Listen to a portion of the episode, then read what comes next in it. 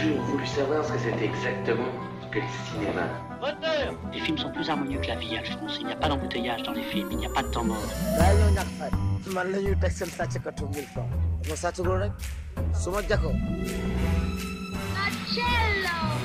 here. Tous les cinémas du monde. Elisabeth Lequeret.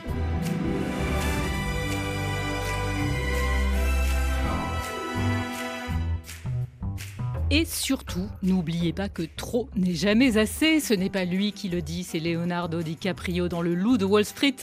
Mais la formule pourrait tout aussi bien s'appliquer à sa vie et à sa destinée, celle d'un gamin chétif de New York, devenu un géant du cinéma mondial. Aujourd'hui, dans tous les cinémas du monde, on parle de Martin Scorsese à l'occasion de l'Ours d'Or qui lui sera attribué en février prochain pour l'ensemble de sa carrière au Festival de Berlin. Nous en parlons aussi à l'occasion de la soirée spéciale qu'Arte lui consacre le 11 février prochain. On pourra voir ou revoir Le Loup de Wall Street, son plus grand succès de box-office à ce jour. Et avant, déguster le documentaire passionnant que vous lui consacrez, Camille Jusa et Yal Sadat. Bonjour. Bonjour. Then who the hell else are you talking to? Talking to me? Who the fuck do you think you're talking to? We did some job on you. You know how fucking nuts you are? Look what she did to you. You fuck my wife. What? You fuck my wife. How the fuck am I funny? What the fuck is so funny about me? Tell me. Tell me what's funny. This is Jerry Langford. Now get Bert Thomas, and I'm not kidding. It's not a gag, it's serious. Now move it. Look at this. The Wolf of Wall Street, they call me. Look. Trop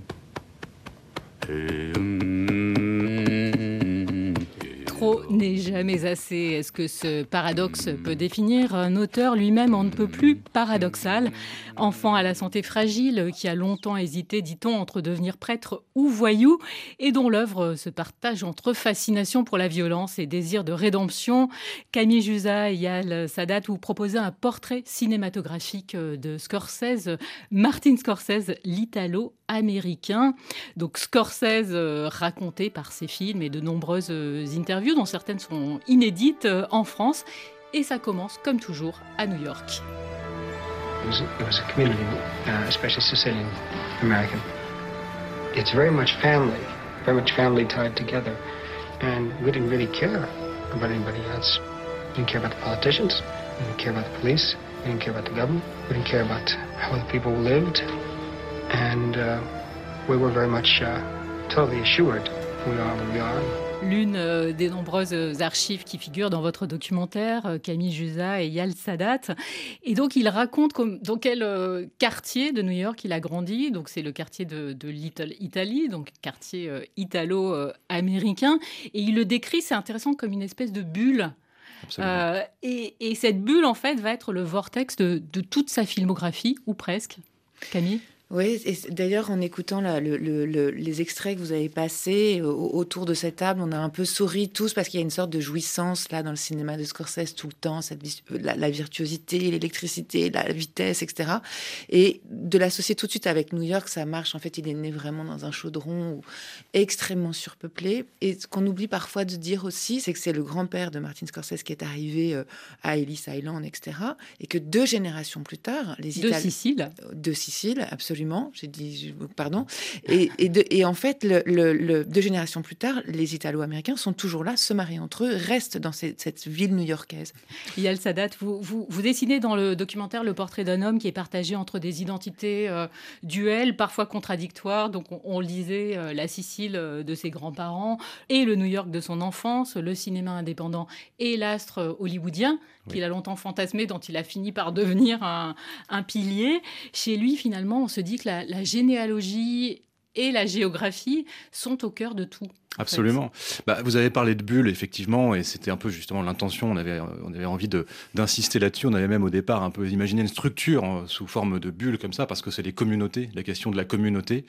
Et euh, cette que- question de l'identité chez Martin Scorsese, en fait, on a l'impression de, de, de, de- de tout savoir là-dessus, de savoir effectivement, comme l'a rappelé Camille, les origines siciliennes, etc. Mais en réalité, on, on le sait tellement qu'on n'y pense plus. On oublie ces racines-là. Nous, on avait envie de revenir à la racine des racines, si j'ose dire. C'était ça l'envie de faire ce documentaire. Absolument. Sous cet angle, hein, comme on dit en jargon euh, Oui, journalistique. bah oui, c'est ça. Et donc, euh, alors on parlait de généalogie, hein, plus anecdotiquement, pour, sa mère joue souvent, euh, en tout cas au début de Scorsese, sa mère joue souvent des petits rôles dans ses films. On, on voit dans votre documentaire aussi qu'elle elle fait un peu cantinière aussi par moment accessoiriste. C'est pas euh, n'importe quoi ce qu'il a accompli quand même Scorsese, c'est-à-dire qu'il le raconte, il va à l'université à peut-être quelques, enfin vraiment quelques blocs de chez lui, mais c'est un voyage de sortir de ce quartier-là. Et donc c'est aussi quand même un enfant chétif qui a été hyper couvé par sa mère, l'envoyer faire des études et en plus des études de cinéma voilà, dans l'ascension sociale un peu traditionnelle, on finit par, je sais pas, on fait d'abord du commerce, on est ingénieur. Là, faire du cinéma, c'est extraordinaire. Et les parents de Scorsese, ils l'ont énormément accompagné. Ils l'ont financé, évidemment, mais voilà. Donc, euh, quand il fait ses premiers courts-métrages et qu'il faut faire la cuisine à 5 heures du matin ou qu'il y a besoin d'un plat de pâtes euh, sur le plateau, évidemment, c'est la mère de, Martin Scorsese qui, qui le fait. Et toute sa vie, en fait, elle va faire la cuisine, même dans les affranchis. Euh, euh, ah oui, dans les affranchis, c'est-à-dire euh, dans les années 90, plus du tout au début. Elle est à l'écran, elle, elle, incarne la, mère d'un des, d'un, des gangsters, et puis elle, est, elle, elle, fait vraiment la cuisine parce que c'est aussi important pour Scorsese de, bah, de, de, montrer, enfin que ce soit vrai, vraisemblable et vrai, et que voilà, comment on mange dans ces endroits-là. Elle prête son couteau aussi. Elle prête son couteau qui va servir à autre chose que découper des tomates. Eh bien, on aura peut-être l'occasion de le découvrir tout à l'heure. Donc, est-ce qu'on peut revenir brièvement sur euh, les origines, l'enfance de Scorsese? Donc, rapidement, il naît en 42, dans, dont sa famille est modeste, donc chez ses parents, pas de livres, pas de théâtre. Et en fait, c'est, je le dis un peu euh, grossièrement, hein, mais c'est deux vitrines sur le monde, c'est euh, la télé et le cinéma. Oui, oui, bah, c'était euh, incontournable de, faire ce, rappel-là, c'est-à-dire la cinéphilie viscérale de Scorsese, qui en fait, euh, enfant, hésite entre plusieurs idoles. Il est pris entre plusieurs feux. Bon, la religion, effectivement, la figure euh, christique, puisque son premier, la première salle dans laquelle il entre, c'est quand même l'église. Je veux dire, c'est, aussi important. La première salle de spectacle. La première salle de spectacle, c'est voilà, dans laquelle il est spectateur, c'est l'église. mais il y a aussi l'autre idole qui est le cinéma. Il est entouré voilà, d'une famille qui euh, consomme beaucoup de cinéma italien. Déjà à l'époque, euh, dès que les, euh, les classes populaires, les classes moyennes ont la télévision, il y a déjà des, des, des films en italien qui accompagnent leur journée. C'est très important pour ses parents, c'est très important pour lui. Il voit un culte à, à, Fellini, à Rossellini, à, Visconti, et, et, il va y avoir une trace du néoréalisme dans son cinéma, et néanmoins, je le disais, euh, il va refuser d'être ce qu'on appelle un cinéaste strictement naturaliste ou, réaliste. Et il aura toujours à la fois ce cinéma italien-là et John Ford à l'horizon. Et ça, c'était important de, de rappeler cette dualité qui est au départ une dualité de cinéphile. Alors cette dualité euh, et du catholicisme de Scorsese et dans son œuvre, euh, cette présence dans son œuvre, on en reparlera. Mais avant, on écoute euh, Bad de Michael Jackson, 1987. C'est le choix de notre réalisatrice Apolline Verlon et c'est l'un des nombreux clips réalisés par Martin Scorsese.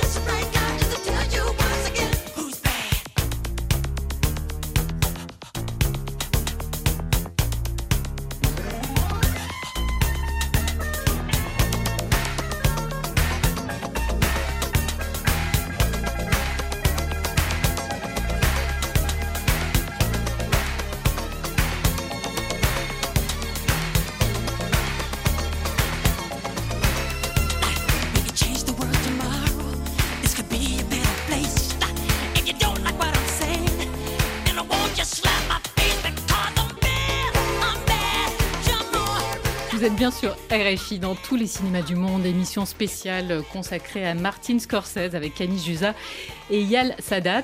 Alors on parlait tout à l'heure de l'enfance euh, de Scorsese et de son adolescence. Euh, il dira plus tard euh, J'ai été sauvé par l'asthme. Sinon, laisse-t-il entendre, il aurait fini comme les voyous de Mean Streets, même si j'ai un peu de mal à le voir en, en chef de gang. bah oui, c'est un peu l'autre euh, idole. hein. Je parlais d'idole, c'est euh, effectivement le, le gangstérisme. Enfin, c'est aussi le- le- un horizon, la mafia, pour lui à cette époque-là.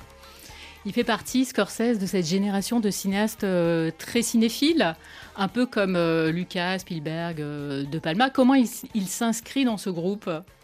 C'est un peu la côte Est contre la côte Ouest, mais pas que. C'est vrai que c'est un peu le, le dernier arrivé à Hollywood. Les autres sont déjà plus installés. Ils essayent de lui faire une place. Oui. Et c'est le dernier arrivé. C'est des amis à lui, en fait. Ce sont, ce sont ses amis. Ils ont vraiment une sorte de stratégie quand même, hein, d'aller séduire les studios, de, de et, et- et ils le font venir une première. Enfin, Corman le fait venir une première fois en 72, c'est ce que tu as raconté. Et puis quand ils vont revenir, euh, il va revenir après Taxi Driver et s'installer vraiment euh, sur les collines, euh, sur la colline de Mulholland Drive, c'est ça, sur à Mulholland Drive. Il est quand même arrivé un tout petit peu après, après les autres, puis avec quand même une espèce de méfiance vis-à-vis des studios aussi. De...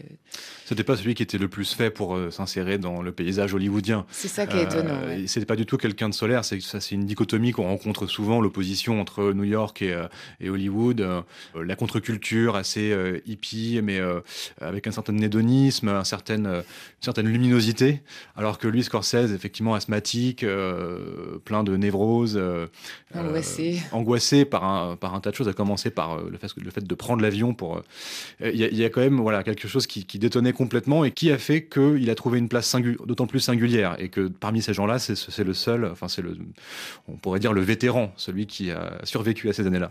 Alors avant de partir à Hollywood, euh, cap sur la jungle new-yorkaise, jungle aussi dangereuse ou presque que celle du Vietnam qui est en ces années 70 et dans toutes les têtes, y compris celle euh, très perturbée de Travis Bickle.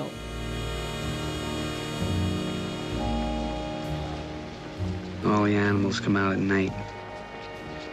Whores, skunk pussies, buggers, queens, fairies, dopers, junkies. Sick, venal. Someday a real rain will come and wash all this scum off the streets.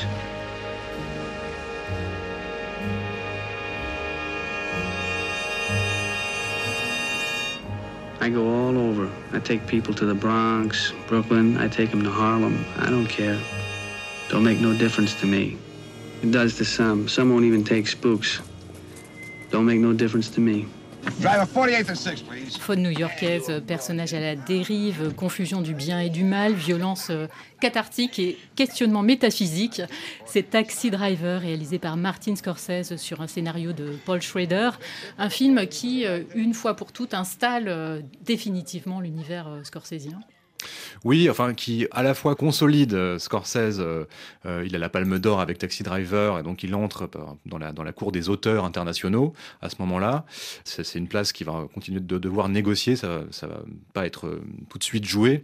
Mais néanmoins, c'est vrai que le film à la fois fait resplendir euh, la ville d'où il vient, donc New York évidemment, resplendir d'une façon euh, dé- déroutante, Paradoxal. euh, parce que plutôt, plutôt dans les ténèbres que dans la lumière, mais, euh, et c'est, mais c'est un, mais c'est un film qui euh, déstabilise beaucoup en fait son public, malgré cette Palme d'Or qui ne garantit pas forcément un succès euh, et une place durable à Hollywood, parce que c'est pas ça n'a pas forcément la même signification là-bas, un tel prix. c'est un un peu un, un virage à 180 degrés, c'est-à-dire qu'on a quelqu'un qui était, euh, je le disais, le porte-parole des, minorités, d'une minorité, perçu comme un progressiste, un féministe, puisqu'il a fait également Alice n'est plus ici avec Helen Burstyn, qui, euh, qui est une fable comme ça, on pourrait dire aujourd'hui d'empowerment en quelque sorte. Mais euh, là, avec, avec Taxi Driver, donc Travis Bickle, ce n'est plus un personnage avec un nom à consonance italienne, c'est un chauffeur de taxi puritain, très solitaire et on pourrait dire ruminant comme ça des passions tristes, révolté par la souillure, la crasse, le crime, etc., qui va se transformer en justicier euh, des rues, en justicier solitaire. Euh, le film le montre même comme un raciste. Alors, le, porte-parole, le défenseur des exclus, qui tout à coup fait un, fait un film sans italo-américain et euh, on pourrait dire à la gloire, mais c'est pas du tout, c'est ce, ce que des critiques ont écrit à l'époque, mais qui, présente Travis Bickle comme quelqu'un euh, à qui on peut s'identifier, c'est, un choc. Ça vient beaucoup de la dramaturgie de Paul Schrader, mais c'est quelque chose, voilà, Scorsese dit lui-même, j'aurais pu l'écrire moi-même, je me suis identifié à ce personnage, et ça, ça dérange beaucoup euh, le public. C'est un film, euh, Camille Jusa, euh, transgressif, comme on dirait euh, aujourd'hui. C'est aussi un film dans lequel Scorsese invente, entre guillemets, un acteur, Bob De Niro, Robert De Niro, qui a déjà joué avec lui, mais sauf que là, la Palme d'Or va donner au film une résonance mm. mondiale. Et j'ai appris dans votre documentaire que c'est De Palma qui a présenté De Niro à Scorsese. Oui, en fait, ce qui est beau aussi, là, on racontait de la manière dont c'est ce Donc groupe. là aussi, on, on voit les liens. Voilà, ils, se sont euh, euh, un peu cooptés, et puis pas seulement cooptés à l'intérieur de l'industrie quand ils sont partis à Hollywood, aussi, euh, c'est comme une, famille, une famille de cinéma où on s'échange les acteurs, on s'échange les idées. Et oui, oui, c'est assez, assez, amusant de savoir qu'il a d'abord joué chez, chez, De Palma. ça, c'est Robert De Niro devient une sorte de double. Mais alors, on a, il y a une photo qu'on n'a pas mise dans le, dans le, dans le film, mais qui est extraordinaire, c'est qu'en fait, euh, est euh, il, est entouré, Scorsese, sur une photo sur un tournage de De Niro d'un côté et de l'autre côté, c'est euh, Paul, Schrader. c'est Paul Schrader. Il est tout petit, gringalet. et on voit bien à quel point ces, ces espèces de baraques, en tout cas Robert De Niro, hyper en muscle à l'époque, quand même hyper beau, etc. Et Taxi Driver est pour moi le moment où Scorsese refuse d'être l'enfant de Little Italy pour devenir le cinéaste du trouble existentiel. Et ce qui est assez beau, en effet, c'est ce qu'on comprend dans, dans Taxi Driver, c'est que c'est cet homme qui n'arrive jamais à rejoindre la communauté, euh, Travis Bickle, qui est derrière son pare-brise et qui, ne, qui n'arrive jamais à rencontrer. Et c'est un peu la question de Scorsese. Et qui se fait rejeter par une jeune femme très belle et très, blonde, comme souvent mm. euh, les jeunes femmes, euh, en tout cas au début, de, dans les films de Scorsese au début. Qui, sont ces femmes blondes, wasp. Une sorte de vecteur vers la majorité, vers de l'autre côté du pare-brise, de l'autre côté dans, dans la société qui a l'air de tellement bien aller. Et c'est assez, assez troublant de se dire, et moi c'est pour ça que j'ai trouvé ça passionnant de se plonger là-dedans, de se dire que Scorsese, qui est cet homme qui a l'air, qui est si volubile, le grand maestro, qui a l'air si à l'aise sur tous les plateaux, c'est un homme qui, euh, à 20 ans, 25 ans, enfin petit, même 30 ans, il souffre énormément de savoir quelle est sa place, comment il va raconter ce qu'il a à dire, comment il va rejoindre cette Amérique euh, majoritaire. Et les blondes, oui, oui, grand vecteur de... les blondes chez Scorsese, euh, grand sujet.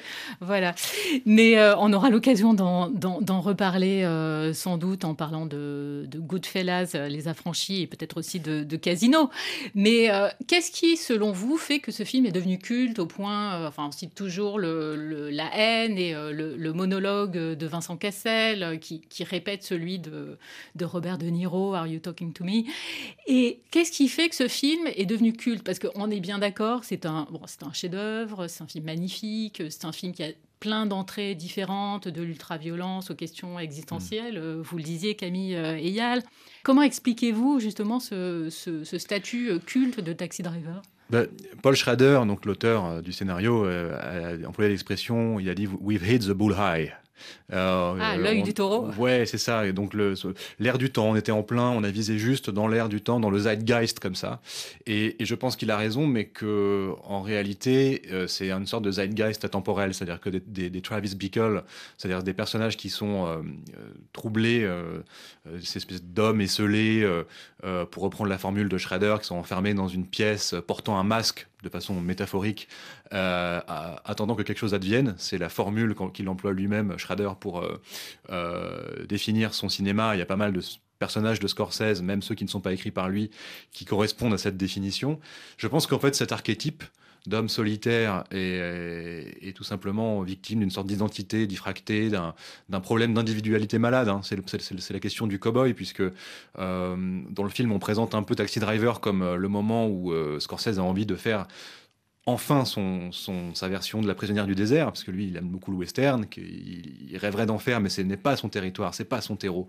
Alors, la prisonnière du désert, c'est John Ford qui part sauver une jeune fille, et là, en l'occurrence, c'est Robert De Niro qui part sauver le personnage joué par euh, Jodie, Foster. Exactement. Et donc, c'est effectivement, pour eux, dans leur tête, c'est une variation autour de, du film de John Ford, et donc une manière déguisée comme ça de faire un western et de questionner dans toutes euh, voilà, ces contradictions, sa noirceur, l'individualisme américain, la figure du justicier solitaire, etc. Et ça, il y en aura d'autres, même pas des justiciers, mais enfin, il y aura des, euh, les forces de l'ordre, les gangsters. Euh, l'homme seul dans une chambre avec un masque, c'est un, motif qui est cher, aussi cher à Schrader qu'il l'est à, Scorsese et qui est atemporel. Euh, la preuve, c'est que un film comme Joker, qui a eu un, immense succès il y a quelques années, en 2019, citait expressément Taxi Driver et aussi La valse des pantins, un autre film de, Scorsese. L'archétype semblait euh, éminemment contemporain. Alors pour Scorsese, les années 90 euh, sont la décennie des films de gangsters. Il en enchaîne trois en cinq ans. Casino, Les Nerfs à Vif, et puis avant Les Affranchis, Goodfellas en, en VO, avec à l'affiche Ray Liotta, Lorraine Bracco, Robert De Niro et Joe Pesci. I'd be a My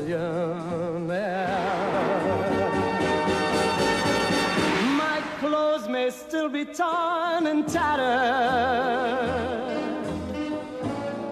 To me, being a gangster was better than being president of the United States. Even before I first wandered into the cab stand for an after-school job, I knew I wanted to be a part of them. It was there that I knew that I belonged. And to me, it meant being somebody in a neighborhood that was full of nobodies. They weren't like anybody else. I mean, they did whatever they wanted. They double parked in front of a hydrant and nobody ever gave them a ticket. In the summer when they played cards all night, nobody ever called the cops. Must I forever be a beggar? Good, good, good. Well, good to see you. These golden dreams will not come true. Tony Stacks, how are you? Will I go from rags Tony Cicero. This Peter Canassi kid. My fate is up to you. Les Affranchis ou l'histoire euh, spectaculaire d'un gangster interprété par Ray Liotta au sein d'une des grandes euh, familles mafieuses de New York, euh, donc 47 millions de dollars de recettes, énorme succès au box-office. Et à sa sortie en 90, Variety écrit c'est un film fascinant et repoussant tout à la fois. Et c'est un bon résumé. oui. Euh, oui, c'est vrai. Alors moi, je, trouve surtout euh, fascinant, mais euh, c'est vrai que c'est un film qui unit quelque part les différents, oui, encore une fois, les identités éclatées de Scorsese, tout en faisant non pas un film âpre, un, un film bitumé comme l'était Mean Streets, mais plutôt un film à l'hollywoodienne, une fresque qui prend pour point d'entrée euh, ce qu'est le rêve américain. Et on en parle beaucoup à ce moment-là, le cinéma euh, d'auteur, disons, est travaillé par la question du matérialisme, puisqu'on sort euh, à peine des années Reagan, et on est, le cinéma, c'est une vieille question, le rêve américain, etc. Mais c'est particulièrement à ce moment-là, on interroge, même dans le cinéma dit de genre ou, ou dans les thrillers, cette question-là. Et Scorsese se dit, je vais passer par cette, cette, ce sujet-là. Qu'est-ce que c'est que la réussite, l'American Dream pour raconter le gangstérisme et raconter une communauté qui s'émancipe et qui se dilue comme ça dans l'Amérique capitaliste? C'est assez, euh, assez choquant comme film, on s'en souvient pas, mais en fait, il y a énormément de sang dans ce film, et c'est pas si. Euh, c'est la première fois qu'il va faire aussi éclater comme ça euh, autant de sang sur de violence. Beaucoup de violence. Et maintenant, on est très habitué, puis Tarantino nous en a mis sur tous les murs, donc voilà, mais c'est quand même un, un, moment très singulier, et c'est vrai que c'est dans la mafia, comme finalement pour se débarrasser des concurrents, on les tue. C'est pas comme dans, le, dans, la, dans, la, dans la vraie vie du capitalisme, on va se tuer euh, financièrement, mais pas voilà. Là, il y en a partout et donc euh, il, il pousse jusqu'au bout. Euh, Qu'est-ce que c'est que cette fable capitaliste? Eh ben, euh, si, si on l'applique à, un monde où il n'y a pas de, a pas de loi, eh ben, on finit par s'entretuer et les gens sont entre, entretués dans les affranchis. C'est hyper gore en fait. C'est euh, voilà, ça, ça participe aussi de ça. Mais justement, on pourrait presque dire, enfin, je vous écoute et je, pense au loup de Wall Street, parce que c'est exactement la même fresque, le même euh, mouvement. Donc on a toujours ça chez, euh, chez Scorsese, c'est-à-dire le péché et la punition. C'est-à-dire le spectateur jouit euh, du spectacle du péché, en l'occurrence euh, de l'ultra-violence euh, que, que vous décriviez euh, tout à l'heure, Camille, avant d'assister à la chute. Au fond, c'est très catholique. Ben absolument, c'est aussi pour ça qu'il que y a une manière, je disais, d'unir les différentes facettes. La facette catholique, euh, qui était restée une frustration, puisque le, film, euh, la dernière, tentation du Christ, avait fait scandale et euh, n'avait pas été regardé de la façon dont il aurait voulu qu'on le regarde. Et c'est considéré par même par beaucoup de fans de Scorsese comme un gros, un gros échec artistique. Et de fait, c'est un film qui est moins resté dans les mémoires. Mais avec, avec cette question du, sang, oui, oui, il a complètement réussi à regarder un endroit où on ne regardait pas, tout simplement. Et ce qui dérange dans les, les- congrégations d'hommes et de, de mafieux chez Scorsese, et ça se retrouve dans Le Loup de Wall Street, en effet, c'est-à-dire que c'est un film où il y a la question euh, de la complicité masculine, euh, encore une fois des, des- langages codés, c'est que Scorsese, c'est ce que vous disiez, il, il filme ces, rapports-là, il filme ces- cette convoitise et cet appât ce désir de, toujours plus, toujours plus, hein, la fameuse formule de Jordan Belfort, euh, c'est jamais trop, on n'a jamais assez. Et puis ça se traduit en libido, en, dans le crime, dans les magouilles, euh, dans, dans tout ce qu'on veut. Scorsese ne s'interdit pas de filmer la jouissance qu'il y a derrière ça. Et euh, il y a un œil, je dirais, qui est l'œil de l'œil de Dieu ou l'œil en tout cas d'un euh, d'un curé un peu punisseur euh, comme ça en hauteur, Alors, je vous cite, je vous cite, les yeux de Scorsese. Sont-ils ceux d'un curé punitif ou d'un filmeur ou d'un voyeur, pardon, complaisant? Absolument, oui, oui, c'est, euh, on pourrait le, dire comme ça. Et euh, parfois, il se met à leur hauteur pour mieux jouir avec eux. Mais je vous écoute et je pense à son frère jumeau euh, Paul Schrader. C'est-à-dire que chez, chez Scorsese, il y a toujours ce, ce double mouvement entre l'expression d'une comment le dire d'une inquiétude existentielle et le goût du spectacle.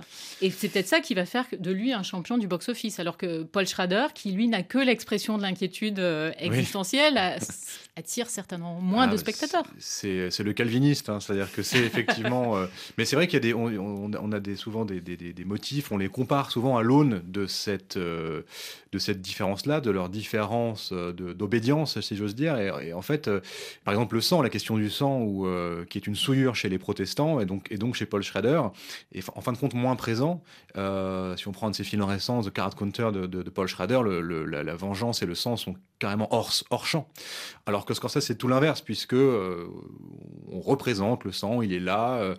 Taxi Driver, c'est un peu les deux Comme finalement. le puisque disait le- Camille tout à l'heure, il repeint les murs tout le et temps. Exactement. Et de manière désaturée, parce que pour, aussi pour des raisons de production et de, cen- de censure, ils avaient désaturé le rouge Ah bon? pour avoir un sang, oui, dans Taxi Driver, pour avoir un sang un peu moins rouge.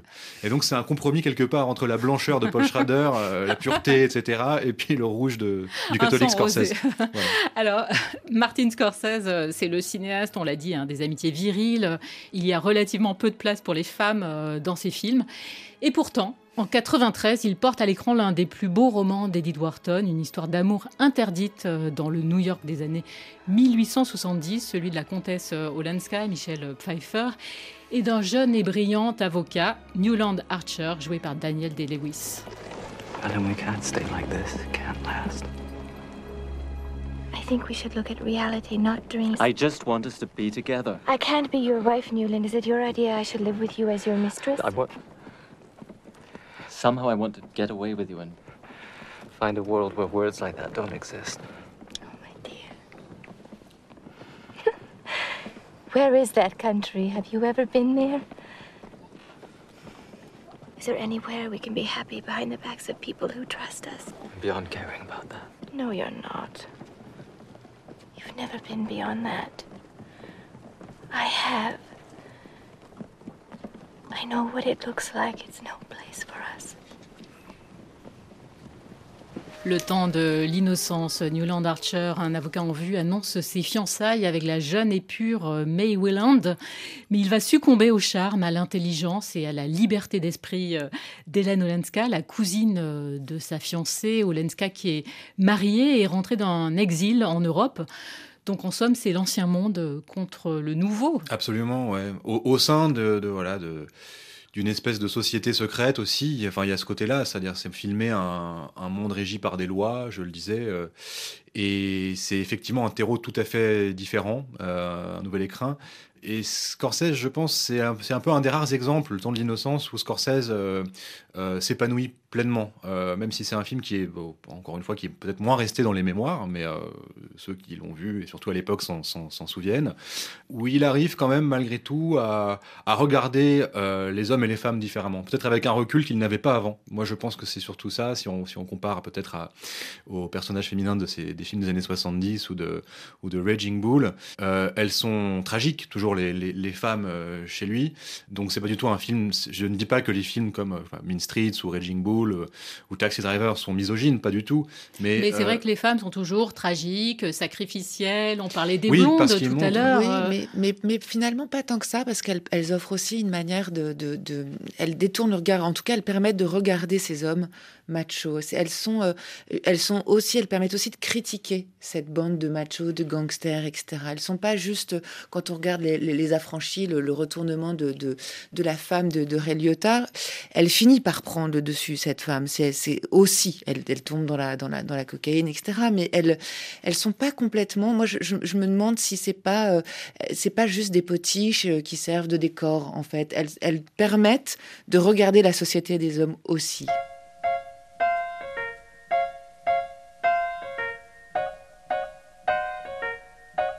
Pause musicale dans tous les cinémas du monde, mais on reste dans l'univers de Scorsese. C'est New York, New York de Liza Minnelli. Start spreading the news. I'm leaving today. I wanna be a part of it. New York, New York. These vagabond shoes are longing to stray and step around the heart of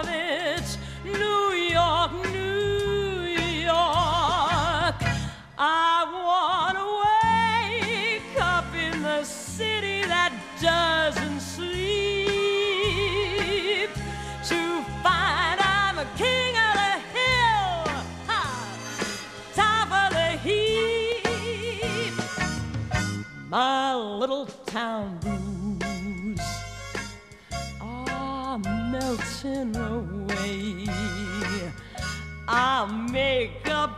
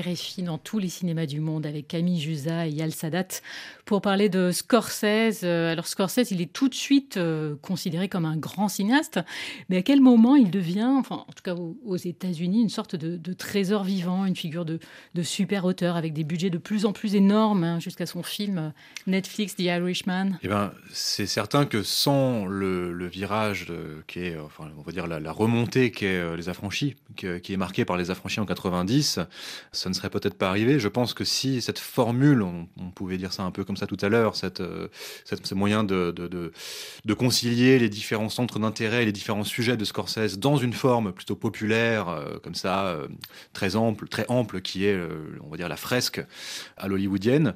Sans ce moment-là, peut-être que Scorsese aujourd'hui serait regardé comme euh, l'homme de deux ou trois films, qui n'aurait pas vraiment survécu au nouvel Hollywood et à l'ébullition des années 70, euh, puisque Raging Bull, par exemple, est un film qui profite surtout à son acteur, donc De Niro qui, euh, décroche l'Oscar, à sa monteuse qui décroche aussi un Oscar, mais lui passe à côté des Oscars très longtemps, jusqu'aux Infiltrés en 2006, et euh, c'est quand même voilà quelqu'un qui est euh, qui est un peu flou c'est-à-dire qu'il a un pied dans euh, ou disons euh, une sorte de radicalité et en même temps qui est attiré par euh, le grand cinéma et notamment voilà on a entendu euh, New York New York et New York New York c'est quand même le film de quelqu'un qui est euh, attiré par une forme aussi très populaire euh, qu'est la comédie musicale à l'ancienne celle des, années 50 ou, même d'avant et qui euh, a envie de faire d'en faire sa propre version. Mais quand il s'empare de ces choses de ces choses là ça ne marche pas forcément parce que il est beaucoup trop tordu j'allais dire dans sa façon de relire les genres de fait, cette comédie musicale sans happy end euh, déplaît au public et c'est un échec cuisant pour lui. En 78, euh, il se retrouve comme ça presque mis à l'amende et, et, puni pour avoir voulu faire euh, relire Hollywood à sa sauce, quoi. Et c'est vrai que si on a, on a souvent l'impression que Scorsese, donc c'est le dernier grand, euh, euh, grand auteur d'Hollywood, le survivant, le voilà, celui, euh, le grand maître, et, etc. Et ce qui est intéressant quand on reparcourt toute cette histoire, toute cette filmo, c'est que à partir de 90 et du succès de, des affranchis, ce succès nous a fait oublier que c'est quelqu'un qui se cherche très longtemps, vraiment entre New York et Hollywood, entre le cinéma d'auteur et euh, le, cinéma commercial, enfin en tout cas une formule commerciale qui pourrait fonctionner.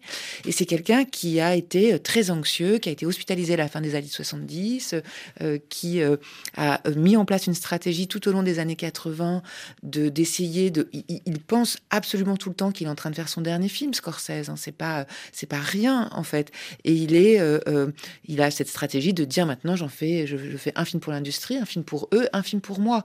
Donc cette, image qu'on a aujourd'hui de, cette virtuosité, de cette aisance, etc., elle, fait un peu oublier que c'est un parcours très long et qu'il n'est pas devenu le grand maître du jour au lendemain. Et ça nous intéressait aussi de montrer ça, c'est-à-dire derrière cette, euh, idée euh, qu'on a un peu en bloc, comme ça, un bloc de virtuosité, un bloc de maîtrise, il y a ces archives qu'on qu aime beaucoup où il dit mais euh, euh, parfois je ne sais même pas où mettre la caméra. Et c'est une angoisse, euh, encore une fois existentielle euh, chez lui, c'est quel cinéaste suis-je, comment, qu'est-ce que c'est que mettre en scène?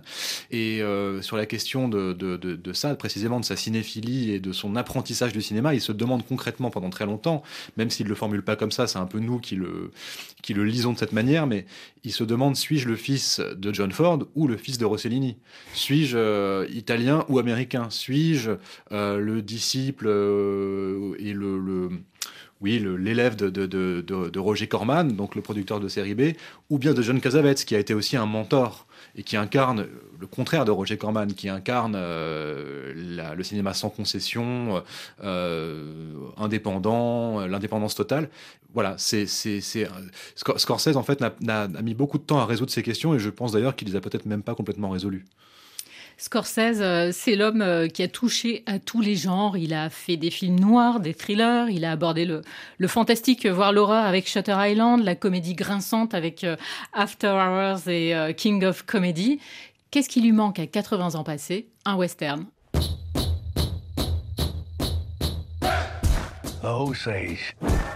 They have the worst land possible. But they outsmarted everybody. The land had oil on it. Black gold. Money flows freely here now. I do love that money, sir.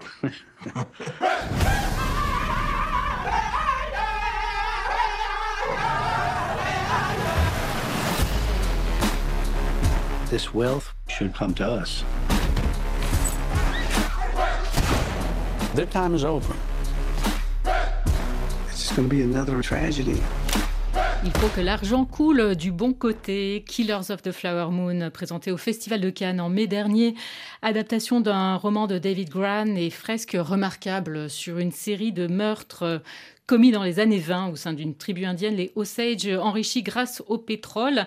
Scorsese s'attaque à l'histoire des États-Unis, mais cette fois-ci, euh, Camille Jusa sur son versant le plus euh, monstrueux. Oui, et vous, vous disiez il lui manquait un, un western, et on peut, on peut quand même se demander si c'est tout à fait un western. Euh, en tout cas, il, il, vient encore chercher euh, du côté de, de, de, de ce qu'il y a de plus noir et de, et de voilà de cette, de, de cette cupidité qui vient pourrir jusqu'à euh, l'intérieur des couples, l'intérieur des familles, avec ces mariages odieux et ces, et ces empoisonnements euh, euh, horribles.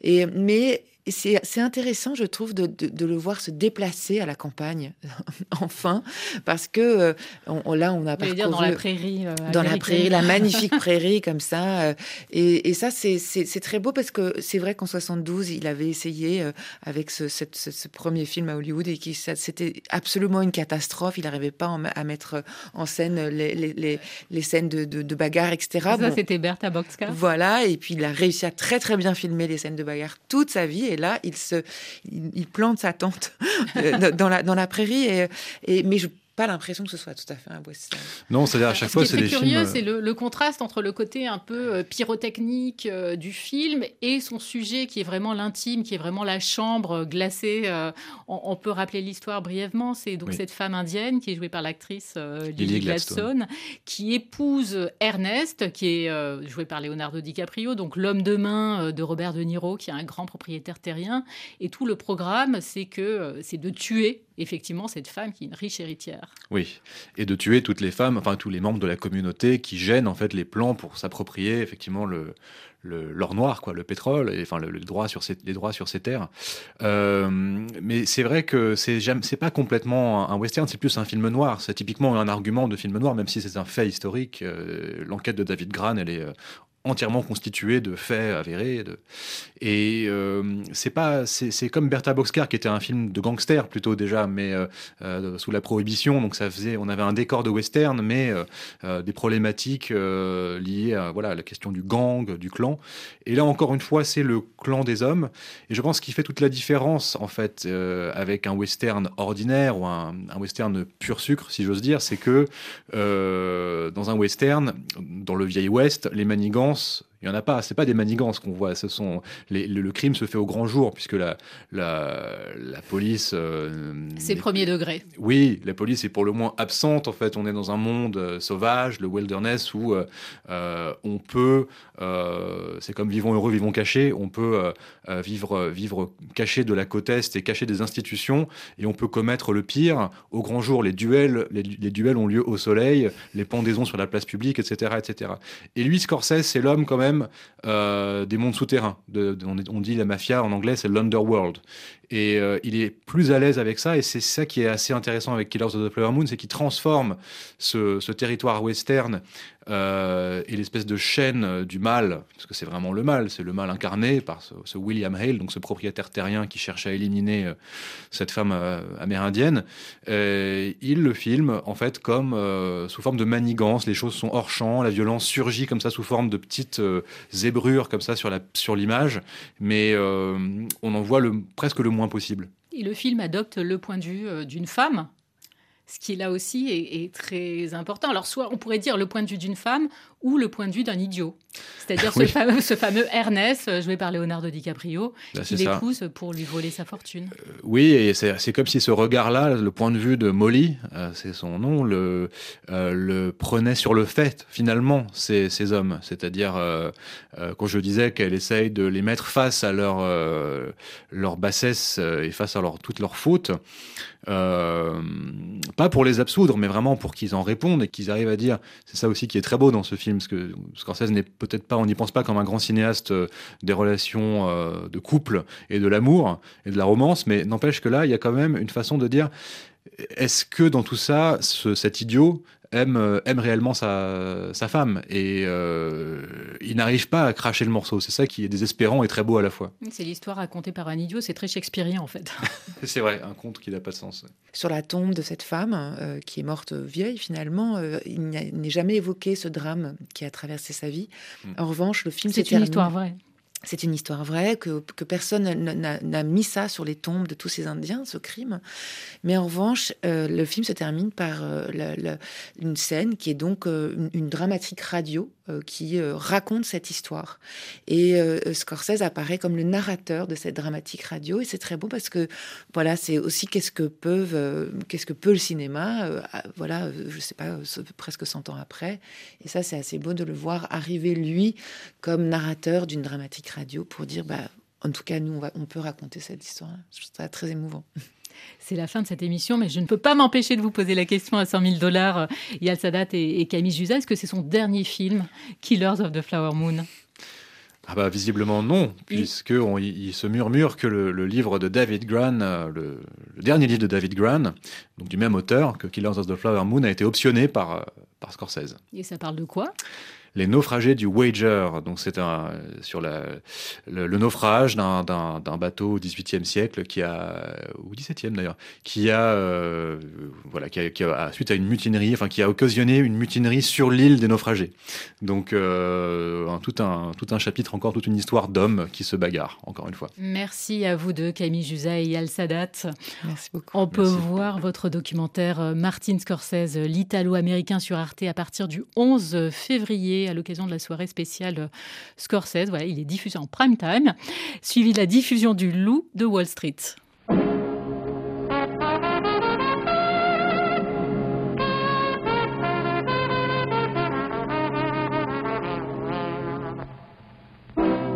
On se quitte sur I Can't Get Started de Bernie Berrigan, la musique du premier court-métrage euh, de Scorsese de Big Shave, un jazz langoureux sur des images qui le sont un peu moins. Vous nous en glissiez quelques mots tout à l'heure, euh, Yal Sadat. Voilà, les curieux peuvent le découvrir en accès libre sur Internet. Je leur en laisse la surprise.